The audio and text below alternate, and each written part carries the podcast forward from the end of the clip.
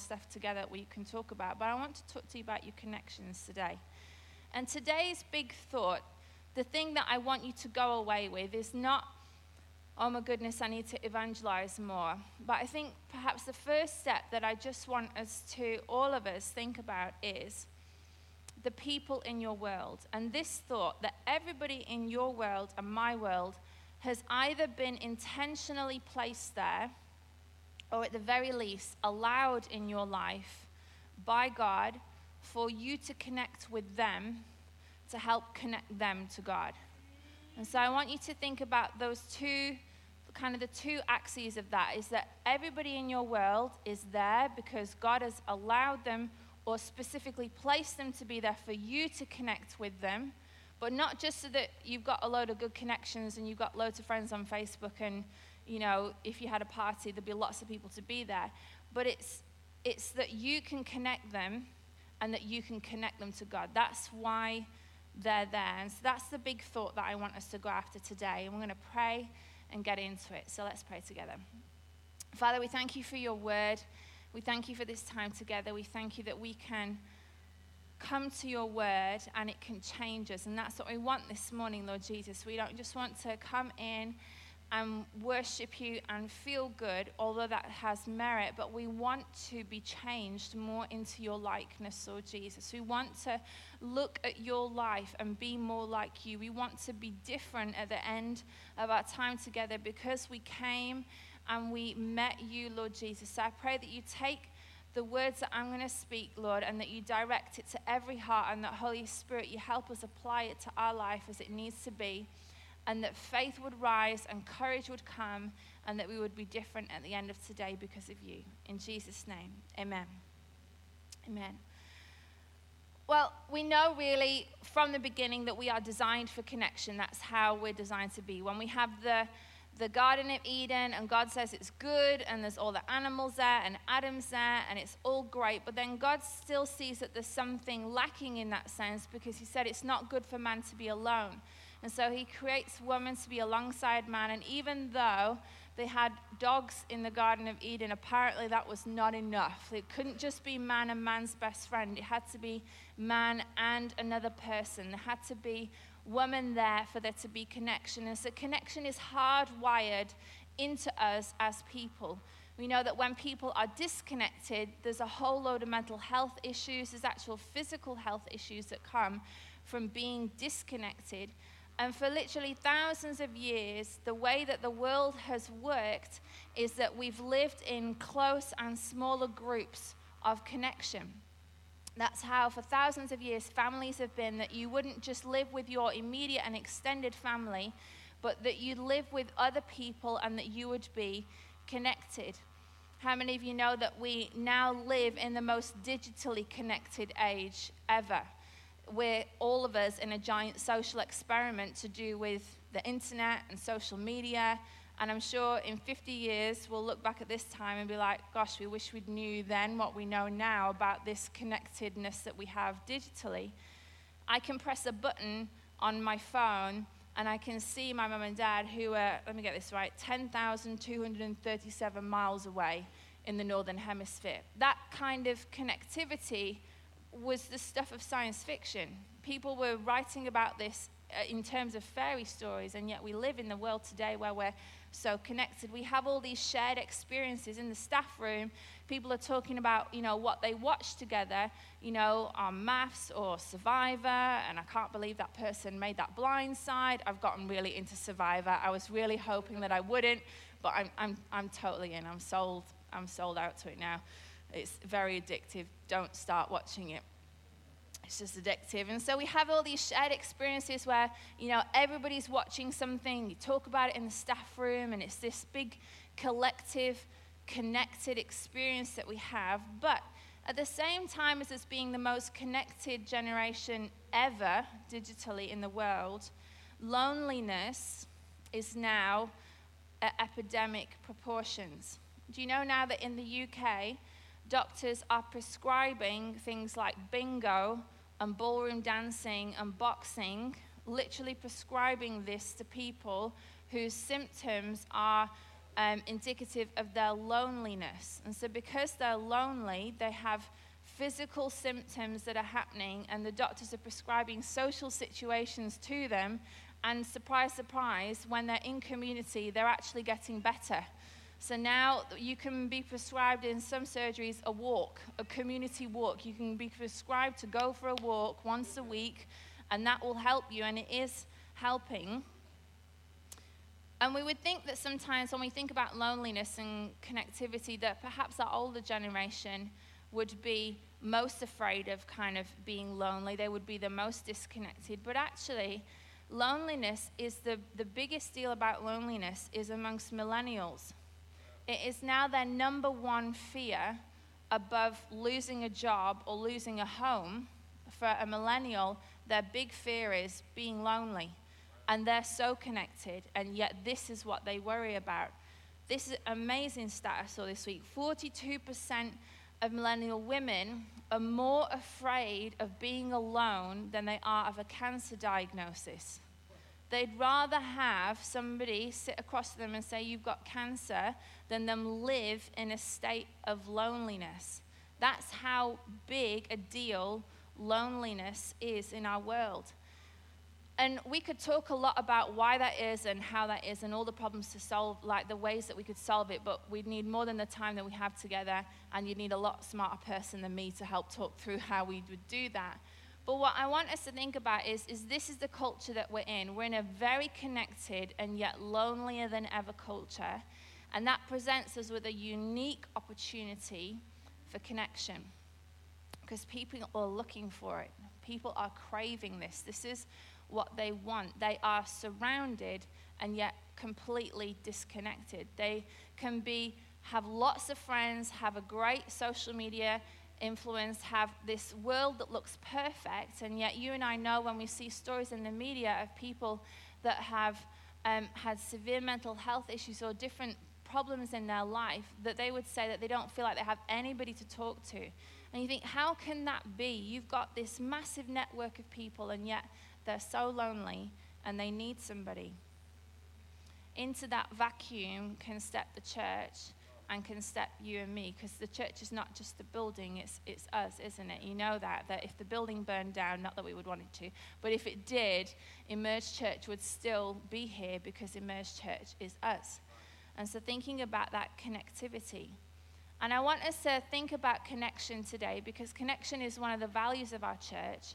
It's one of the things that underpins us. And uh, connection is not just a program or something that we do, it's part of who we are. It's something that we really value as a church.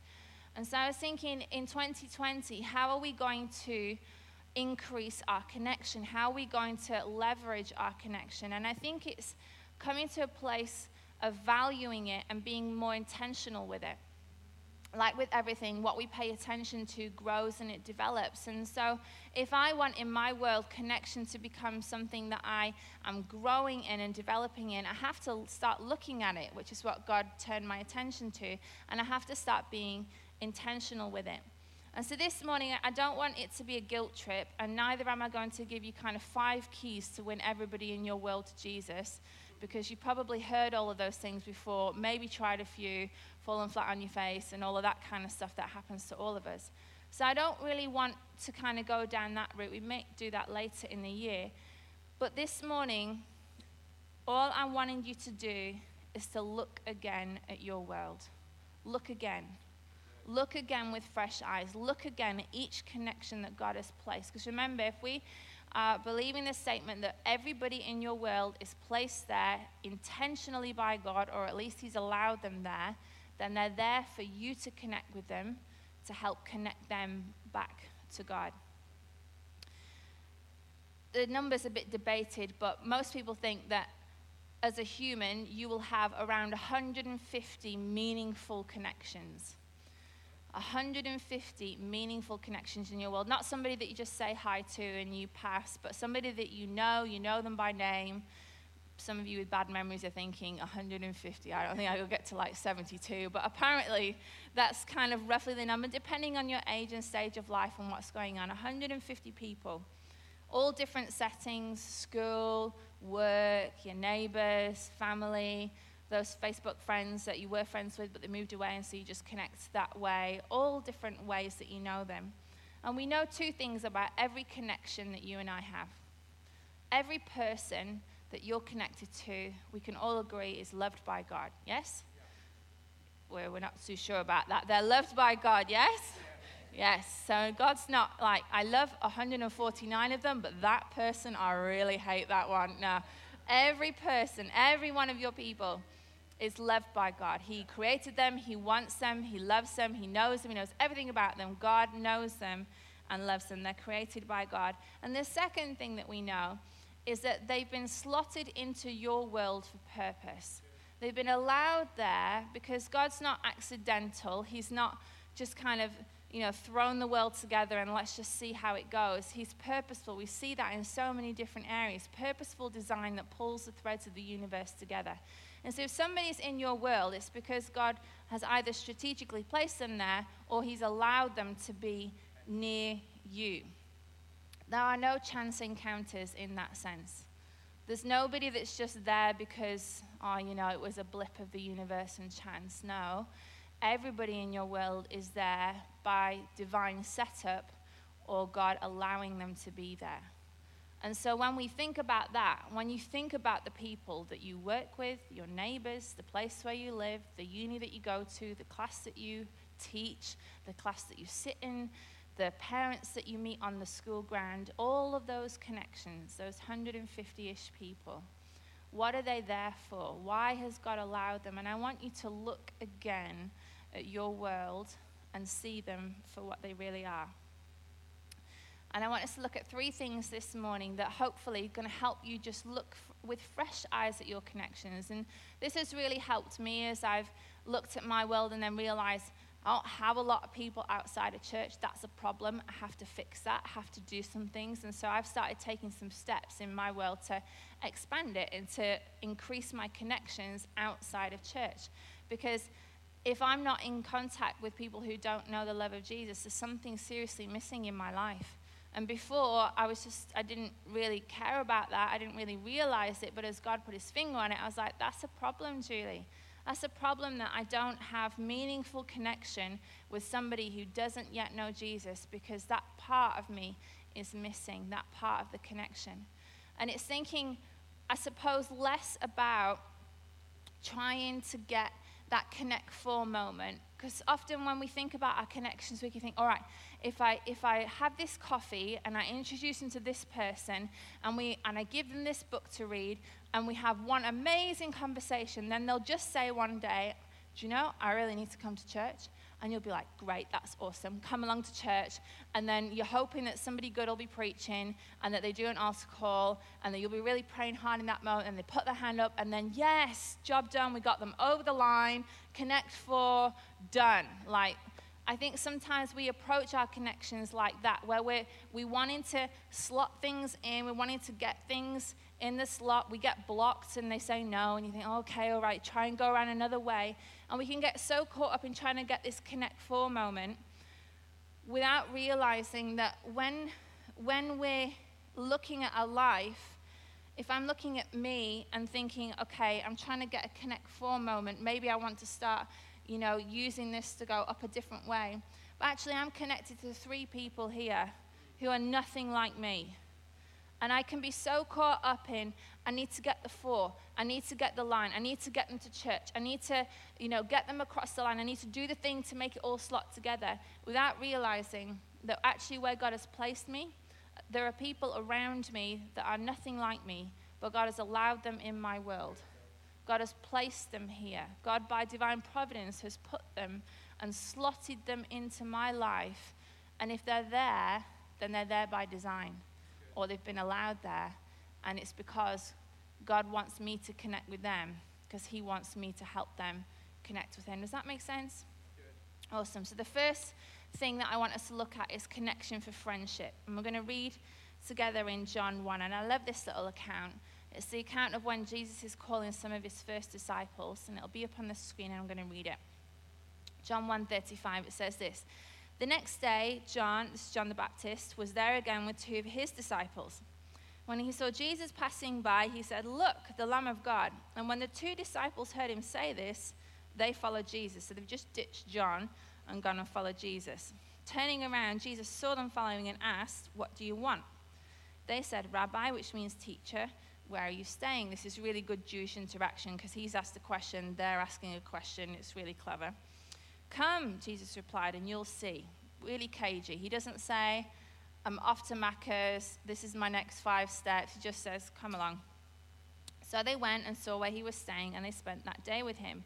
It was about four in the afternoon, and Andrew, Simon Peter's brother, one of the two, had heard what John had said, had followed Jesus. And the first thing Andrew did was to find his brother Simon and tell him, We found the Messiah, that's the Christ, and he brought his brother to Jesus. Jesus looked at him and said, You are Simon, son of John. You'll be called Cephas, which then translated is Peter. So these two guys, he just picked them. They just ditched their previous rabbi and now they're with Jesus. The next day, Jesus decided to leave for Galilee, finding Philip. So Jesus seeks him out intentionally and says to him, Follow me. Philip, like Andrew and Peter, was from the town of Bethsaida, so they all knew each other.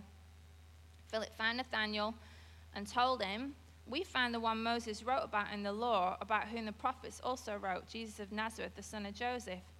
And then Nathanael has an unguarded moment. Nazareth? Can anything good come from there? And then I love this. Philip echoes what Jesus said. So he doesn't say, well, actually, yes, there's this guy and he's really great. And he doesn't give this five point explanation. He just says, come and see. When Jesus saw Nathanael approaching him, he said of him, Here truly is an Israelite in whom there is no deceit. How do you know me? Nathanael asked. Jesus answered, I saw you while you were still under the fig tree before Philip called you. And then Jesus said, You believe. Uh, Nathanael declares, Rabbi, you are the Son of God, you're the King of Israel, which is this, that's, that's true. Straight off, he gets it. Jesus said, You believe because I told you I saw you under the fig tree. You will see greater things than that. And he added, Very truly, I tell you, you'll see the heavens open and the angels of God ascending and descending on the Son of Man. And here's what I want to pull out of this passage. When we think about Jesus, as a person, so we know that he is fully God and fully man all at the same time, perfect in every way. And so he has an assignment. He has to, he knows that, that he has a limited amount of time, and so he's choosing his disciples. But we know through the scriptures and through other, in, in the other gospels, that it's not just the 12 who are chosen, uh, who, are, who Jesus said, Come follow me. There was a group. Because in Luke 5, Jesus goes up to the mountain and he prays all night about who to have as the 12, if that makes sense, who to have as the apostles. Now, if you've only got 12, I don't think you have to go and pray all night because you're 12s, you're 12s, you're 12. Do you know what I mean? You're like, who shall I pick? Oh, there's only 12. Congratulations, you're all in. But because he went away and he had to pray, that tells us that there were more than just the 12. So Jesus had asked people, they'd said, Come follow me people had probably done what these guys did, which was like, hey, this guy said, come follow me. I know someone who's going to like this. So they went and got a friend or a brother or a relative and were like, come on, let's go and see what it's about. So there's a group and a crowd forming around Jesus. But he takes the time in Luke 5 to go away and to pray about who the 12 are going to be, who his apostles are going to be. And I think he's doing that for lots of different reasons, not least of which because these 12, or the 11, as they turn out to be in the end, are going to be the fathers of the early church. They're going to be the ones who are establishing churches and who are sent out. And because Jesus is fully God, he knows that. And so he's having to pick the people who've got the character, the people who are able to carry that weight, all of that stuff. But in the middle of that mix, because Jesus is also fully man, I reckon he's going to pick people that he likes also, people that he can get along with. Which I was thinking about that, and I'm like, but it's Jesus. Jesus can literally get along with anybody. Like, if anybody can get along with anybody, it's Jesus because he knows that as he's looking into somebody's face, that's somebody he created. That's somebody who God has breathed into them the breath of life. And so, if Jesus, who can get along with everybody in the whole world, and yet he is intentional in who he chooses to deepen his friendship with and his connection with, which just blew my mind because I'm like, he could have picked anybody because Jesus can work with anybody. And we see that, the fact that he put Judas in the mix. Most of us, knowing Judas and how he ended up, would not have put Judas in the mix, but Jesus puts him in the mix, which means that Jesus is intentional. Could have worked with anybody, could have picked anybody for friends, could have picked anybody to spend the three years with, could have picked anybody. And yet he goes away and he prays and he's intentional about the future and the friendships that he wants to invest in. He chooses who he wants to connect deeper with. And I want you to think about your world and the people in it, your 150, if we put it that way, and think who, look again, look again with fresh eyes and think, okay, who in my world could I prayerfully and intentionally connect with on a deeper level? because you've got Jesus inside of you. So the answer really should be anybody. You, you probably could do that with pretty much anybody in your world. But who is there that God wants you to intentionally connect with on a deeper level for friendship? Not inside church, but outside of church. Who could you take that next step with for connection? Because it's great having friends in church, and we absolutely encourage that. And life groups are brilliant for that. And if you're not in one, you should totally get in one because they're amazing. And uh, we want you to have friends in church because they help and it's great. But when we think about Jesus, yes, they're on mission together, but these were pretty messed up guys. Jesus was friends with people who were leaning in towards the things of God, but they had some messed up beliefs. They had some messed up ways of thinking and doing things, so much so that at one point Jesus has sent them out and somebody didn't accept their message, the disciples, it's not that far along. And then they come back to Jesus and they say, Jesus, these people didn't accept the message. Shall we call down fire from heaven and just burn them up? That's pretty messed up. The, the fact that you could think that as a, as a rational thought and then say it out loud, you know, you might think it inside think, oh, I don't like those people, they weren't very nice to us. But to say, shall we just nuke them? You know, shall we just, you know, zap them, get it over and done with? They're, they're obviously a lost cause. Let's just, let's just kill, let's massacre the entire village with fire. Let's do it now. Those are not people, we're probably not having that conversation in church. Me and Saskia are probably not going to have that conversation. Not going to say to me, do you know what? My life group, they just didn't, they uh, didn't have a good time. Let's just nuke that life group with fire. Now, because Saskia knows and loves Jesus and loves her life group, she'd never say that because she loves her life group. But what we see is that Jesus has picked people whose all their beliefs are not lined up. They've not got everything together. They've, they've not figured everything out. They're leaning towards Jesus. They, they recognize some of who he is, but they're still pretty messed up. They're still on the journey. They're still working things out. And so, in your world, in my world, who can we look again at and think, I'm going to connect to them intentionally for friendship? And even if they have some messed up beliefs, even if they say something and you think, that is a wacko thought, but you just keep that inside, think that, no, that's kooky dooks, that's full on, that's not normal thinking, whatever it might be. But could we take that connection a bit further? Could we be intentional with it? Could we intentionally, prayerfully connect with them further in friendship? Not just so that we've got a nice friend outside of church, but so that we can love them and show them what life can be like with Jesus? Could we do that? Could we connect with them for friendship? And I think when we're thinking about that, looking for somebody who's leaning towards the things of God is, is probably a good thing. So when Jesus is choosing people, it's interesting that he comes to where he does because it was like a hotbed of, of thought and discipleship, and, and they, were, they were people who were leaning towards the things of God. And so I'm thinking about somebody who's in my world and when I think about it, I'm like, you'd make a great Christian. Have You've got people in your world that are like that? It'd be like, you'd be so good if you knew Jesus. Like, you, you'd, you'd just, you'd be good. Like, I can see you in church. And, and she's got some interesting things about spirituality. She's quite a spiritual person. And she's got some interesting things that she would say about um, how you help the universe get things to you and all that kind of stuff. But when I've had a conversation with her, I actually like her. I like her as a person. I, she's easy to get on with. I think we could actually be friends.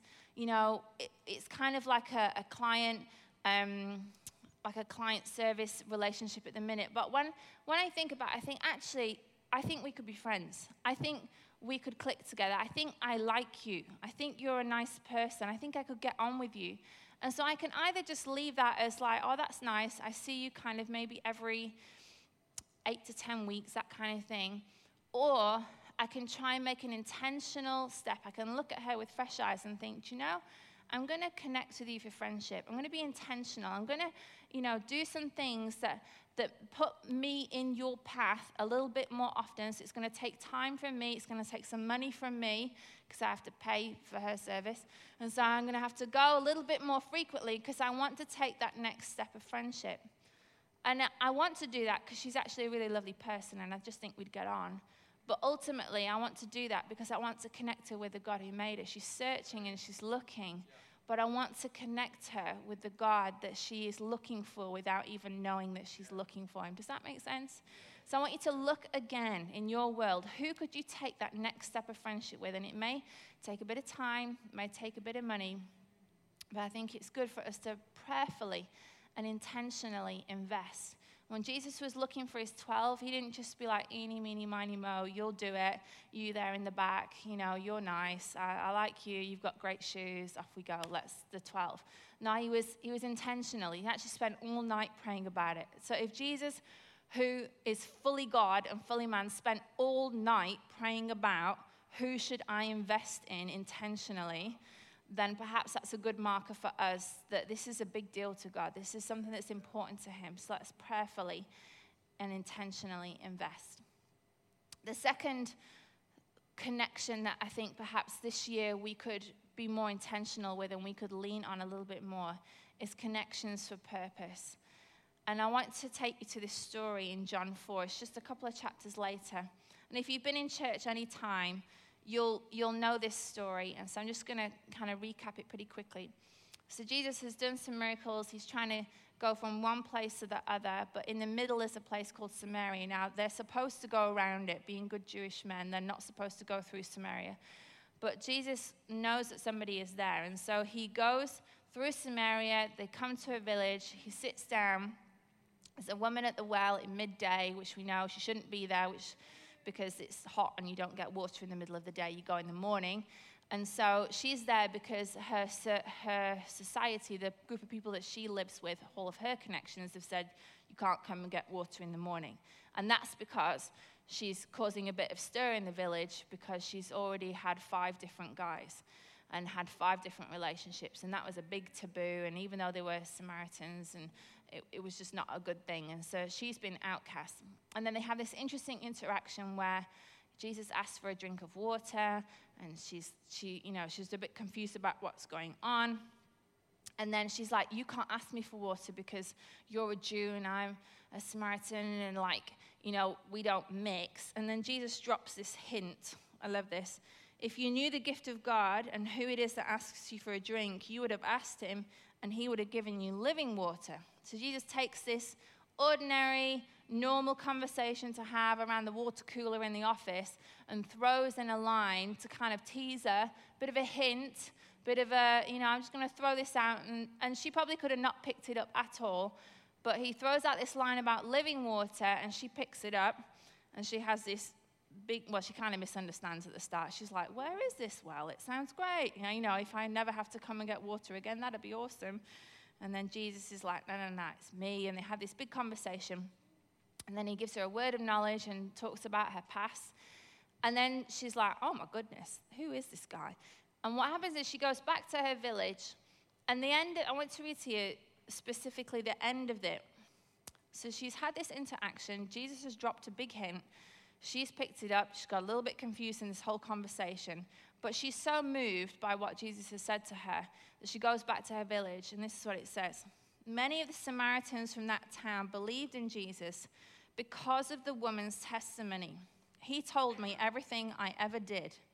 So when the Samaritans came to Jesus, they urged him to stay with them, and he stayed for two days. This was not on the itinerary, this would be an unscheduled stop on the itinerary, but he stayed.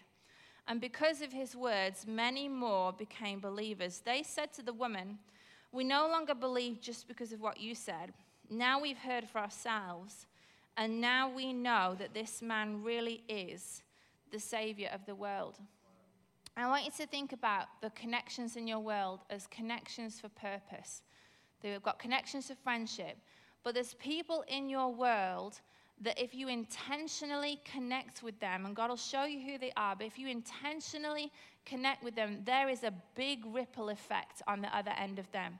This one woman, this one conversation about water, and she gets it all wrong and it's all a bit messy, but that one interaction actually saves a whole village or most of the people in the village come to a living faith in Jesus because of this interaction. And whilst every person has intrinsic worth and value in the kingdom, some people have strategic purpose.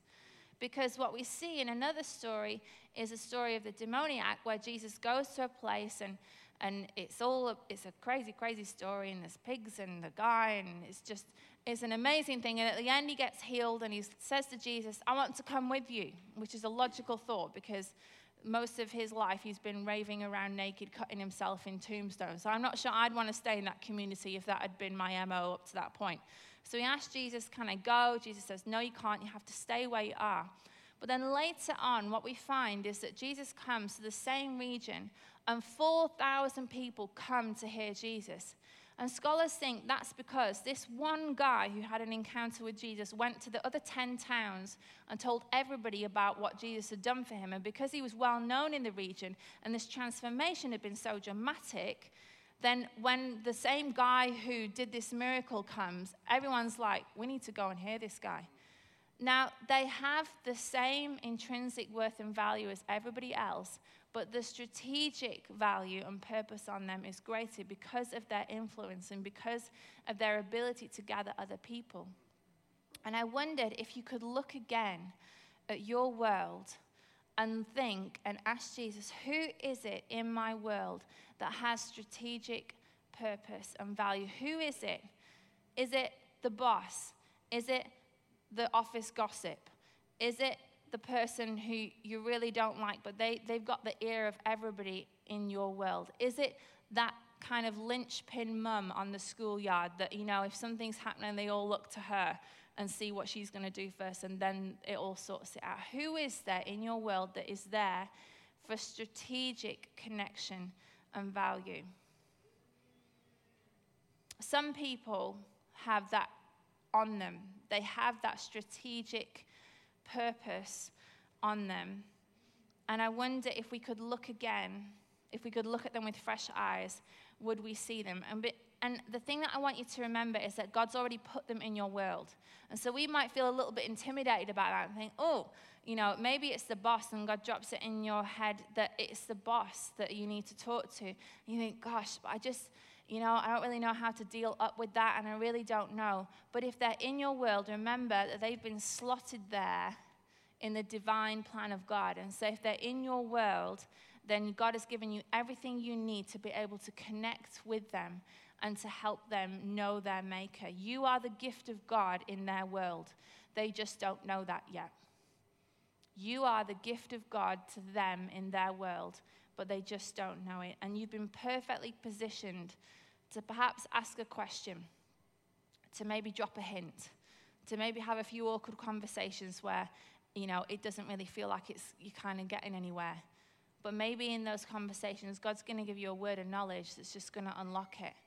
Maybe you're going to be able to love and value that person in a way that nobody else does.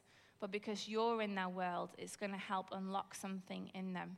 And it's going to help bring that strategic purpose in your workplace, in your school, at uni, wherever it is that you find yourself.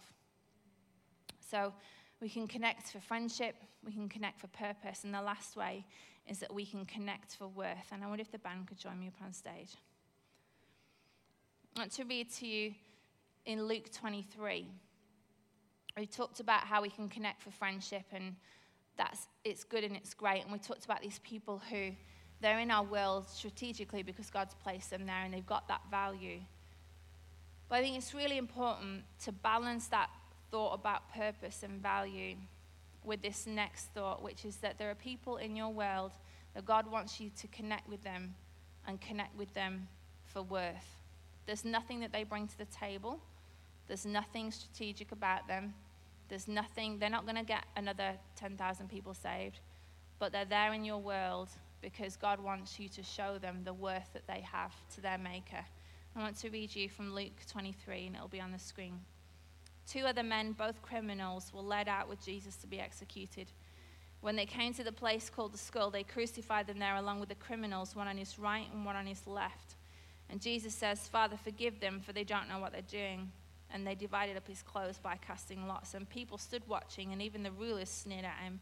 And they said, He saved others. Let him save himself if he is God's Messiah. The soldiers also came up and mocked him. They offered him vinegar, wine vinegar, and said, If you're the king of the Jews, save yourself. And there was a huge notice written above him which read, This is the king of the Jews. And one of the criminals who hung there hurled insults at him. Aren't you the Messiah? Save yourself and us. But the other criminal rebuked him. Don't you fear God, he said. Since you are under the same sentence, we are punished justly, for we're getting what our deeds deserve. But this man has done nothing wrong. And then he said, Jesus, remember me when you come into your kingdom. And Jesus answered him, Truly, I tell you, today you'll be with me in paradise. I want you to think about this connection that happened in this part of the story. They're not connecting for friendship, there's no time.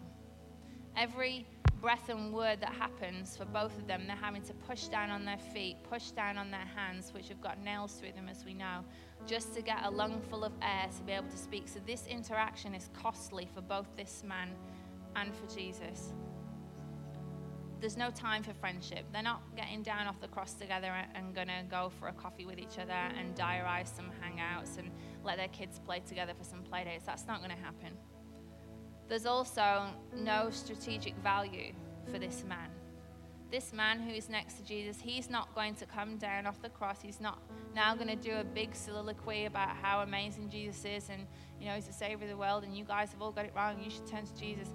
He can't do any of that. He's about to die. He's literally about to have all his connections in life severed. So there is no strategic value in that sense for this man in the kingdom at this moment at all.